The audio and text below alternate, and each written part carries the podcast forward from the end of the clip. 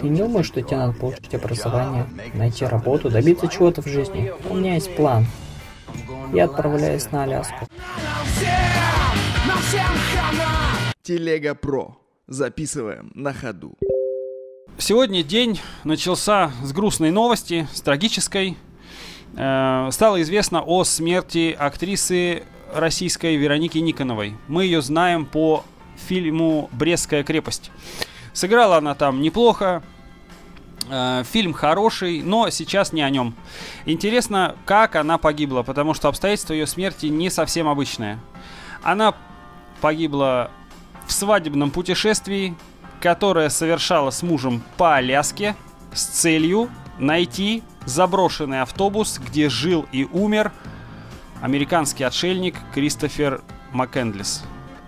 Ну и переправляясь через реку, она не удержалась за веревку, по которой осуществлялась переправа. Рюкзак намок, утащил ее на дно, она утонула.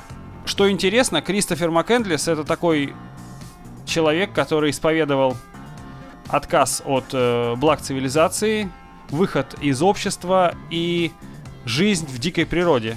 При этом совершенно к этому не готовился. То есть он хотел так, как искатель приключений, как авантюрист, справиться со всеми тяготами дикой жизни. И сначала путешествовал по США, по Мексике. И, в общем, там было, не было проблем, потому что там тепло. И люди ему помогали. Вот, все было хорошо, но этого мудака понесло в Аляску. В Аляске, на Аляске он нашел э, заброшенный автобус, оставшийся после какого-то строительства в дикой местности совершенно. Стал там жить, не смог найти должного количества продовольствия, еще, возможно, отравился дополнительно и сдох в муках.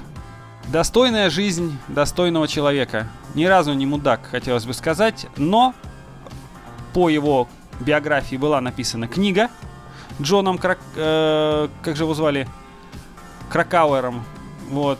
И была написана книга, которая называется «В диких условиях», а по ней Шон Пен снял одноименный фильм. Испугаться в диких условиях. Если хочешь чего-то в жизни, протяни руку и возьми. История отшельника, который уходит и живет в заброшенном автобусе. Ну что, вот теперь есть повод в связи с этой трагической новостью пересмотреть фильм в диких условиях, перечитать книгу в диких условиях, поехать на Аляску, найти там заброшенный автобус и сдохнуть там как мудак. Что я тебе делать и не рекомендую. Остановись просто на фильме в диких условиях. Посмотри, фильм снят хорошо, там есть очень много интересных моментов – очень красиво кинематографически снято. Это роуд-муви, это такая драма роуд-муви. Фильм достаточно знаковый. Шон Пен не только хороший актер, но и, и режиссер неплохой. Посмотри. Не будь мудаком. Нахуй Аляску. Посмотрел по твоей рекомендации в диких условиях. Э, давно слышал про этот фильм, но как-то не доходили руки. Слышал про него хорошие отзывы. Э, даже в топ 250 он входит.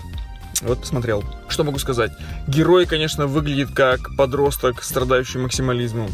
Говорит умные вещи, но забывает о последствиях и ответственности. Э, понятно, что глобально никто никому ничего не должен, но романтизировать такой подход все-таки это плохо. Э, делай, что хочешь, но не причиняй боль другим. Это такой, на мой взгляд, такой главный и правильный принцип. Потому что родители героя любят его, а он причинил им боль даже если они не самые лучшие и правильные родители в кавычках. Сестра тоже его любит, но и она вообще ни в чем не виновата, и он ей, естественно, тоже причиняет боль. Позиция героя имеет место быть, отрицание, бесконечного употребления и погони за ложными ценностями. Но способ его выражения этой позиции неверный если он твердо верит в свои убеждения, и то мог поговорить с родителями, там, не знаю, сказать им о своем выборе и уйти с гордо поднятой головой, а не избегать как преступник. Понятно, что у него надорванная психика из-за детских травм, поэтому как пример его использовать нельзя. И трагичный финал истории как раз и говорит э, всем, кому это может показаться привлекательным, не делай так, как он. Вот может быть примером на эту же тему герой из фильма «Невероятная жизнь» Уолтера Мити. Он никому не вредит и меняет свою жизнь без ущерба для близких людей. Это если говорить о морали фильма. Если убрать такое убогое отношение к самым близким людям, которые хотят тебе добра, то в остальном фильм хороший. Заставляет задуматься о жизни, ее смысле и не быть таким мудаком, как герой, а испытать единение с природой без угрозы для жизни. Мудак он еще и потому, что бреется, живя в автобусе посреди ничего. Он режет себя бритвой и ножами, лишая себя свободы быть просто волосатым. Потому что самая большая несвобода – это бриться каждый день в угоду мнения окружающих. Просто жить.